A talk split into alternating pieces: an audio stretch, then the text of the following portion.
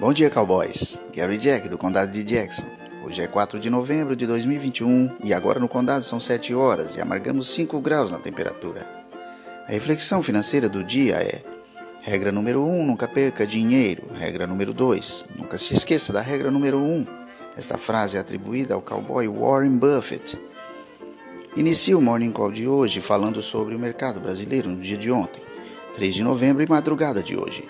A Câmara aprovou a PEC dos precatórios em primeiro turno, por 312 votos a 144. Por uma margem de apenas 4 votos, o governo conseguiu aprovar na madrugada desta quinta-feira, 4, em primeiro turno, a proposta de emenda à Constituição dos precatórios na Câmara. O texto abre espaço de 91,6 bilhões no orçamento de 2022 para o pagamento do Auxílio Brasil e outros gastos durante o ano eleitoral. A aprovação coloca em modo de espera o plano B do governo, que tem engatilhado, ou seja, uma consulta ao Tribunal de Contas da União, TCU, para prorrogar o auxílio emergencial com crédito extraordinário fora do teto de gastos, a regra que limita o avanço das despesas à inflação. Ao longo do dia, Lira avisou que não tinha como garantir um resultado favorável mas trabalhou intensamente pela vitória e por um texto mais paletável aos parlamentares, inclusive para a oposição. O governo enfrentou grandes dificuldades em arregimentar o apoio necessário, tanto pelo conteúdo da PEC quanto pela retomada das votações presenciais, que se tornou um obstáculo ao alcance do quórum mais confortável. As bancadas do MDB e do PSDB, geralmente alinhadas ao governo, não engrossaram o apoio à proposta.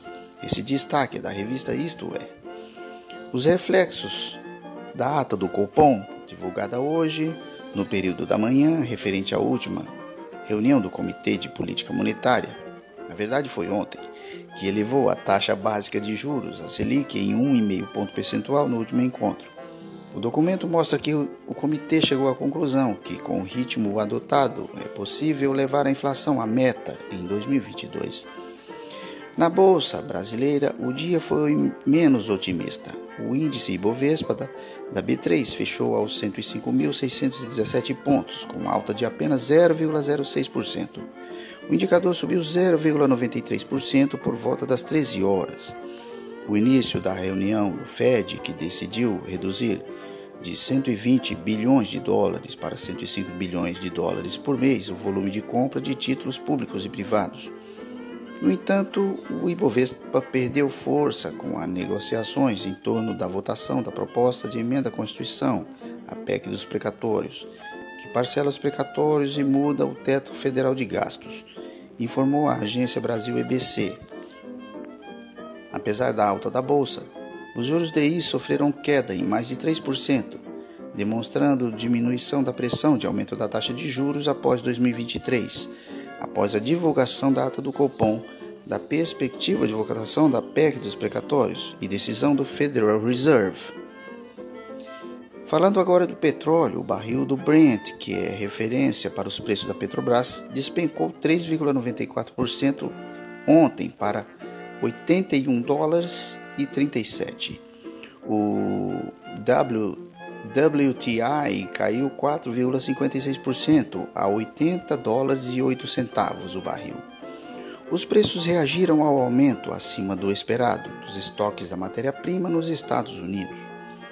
Já o dólar, influenciado pela divulgação da ata da reunião do Copom e pelo tom ameno do Federal Reserve, o dólar fechou ontem abaixo de 5,60 pela primeira vez em uma semana.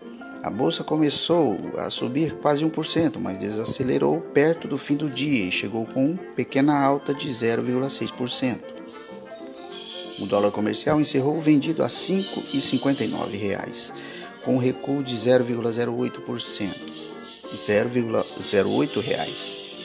A cotação chegou a 5,69 na máxima do dia, por volta das 11h15, mas inverteu a alta e passou a cair no início da tarde, informou a agência Brasil EBC.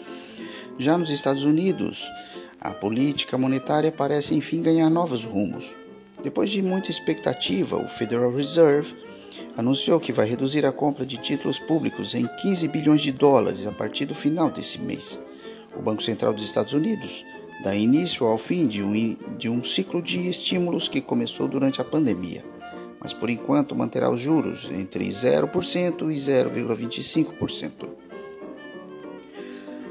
Os juros, por sua vez, devem se manter historicamente baixos por mais tempos, com o Fed sinalizando que está sem pressa para aumentar a taxa, atualmente entre 0% e 0,25%, o que só deve acontecer depois que as compras de títulos forem encerradas de vez.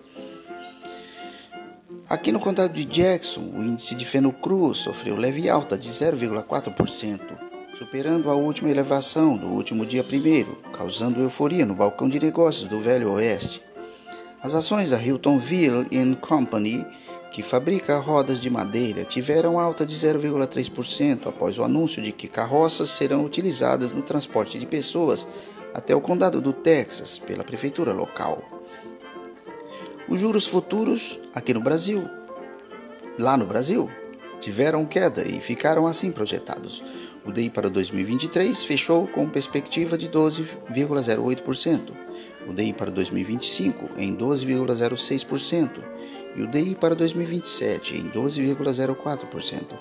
Cowboys, esses foram principais, as principais notícias que movimentavam o mercado no dia de hoje e de ontem no condado de Jackson e nas principais bolsas do mundo.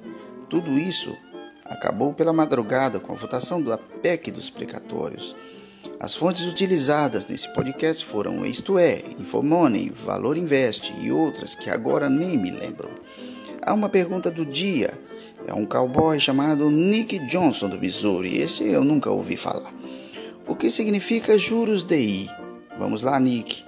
Taxa DI representa a média diária de juros cobrados em depósitos interfinanceiros, ou seja, empréstimos feitos entre bancos. No mercado interbancário, as instituições negociam empréstimos todos os dias para evitar excessos e deficiências nos seus caixas. Assim, para que haja um equilíbrio entre os saldos, os bancos recorrem aos certificados de depósito interbancários, os CDIs, que são os instrumentos de captação dos recursos. Espero que tenha entendido, meu caro Nick. Bem, cowboys, por hoje fico por aqui. Espero vocês no próximo episódio. Boa semana e bons negócios!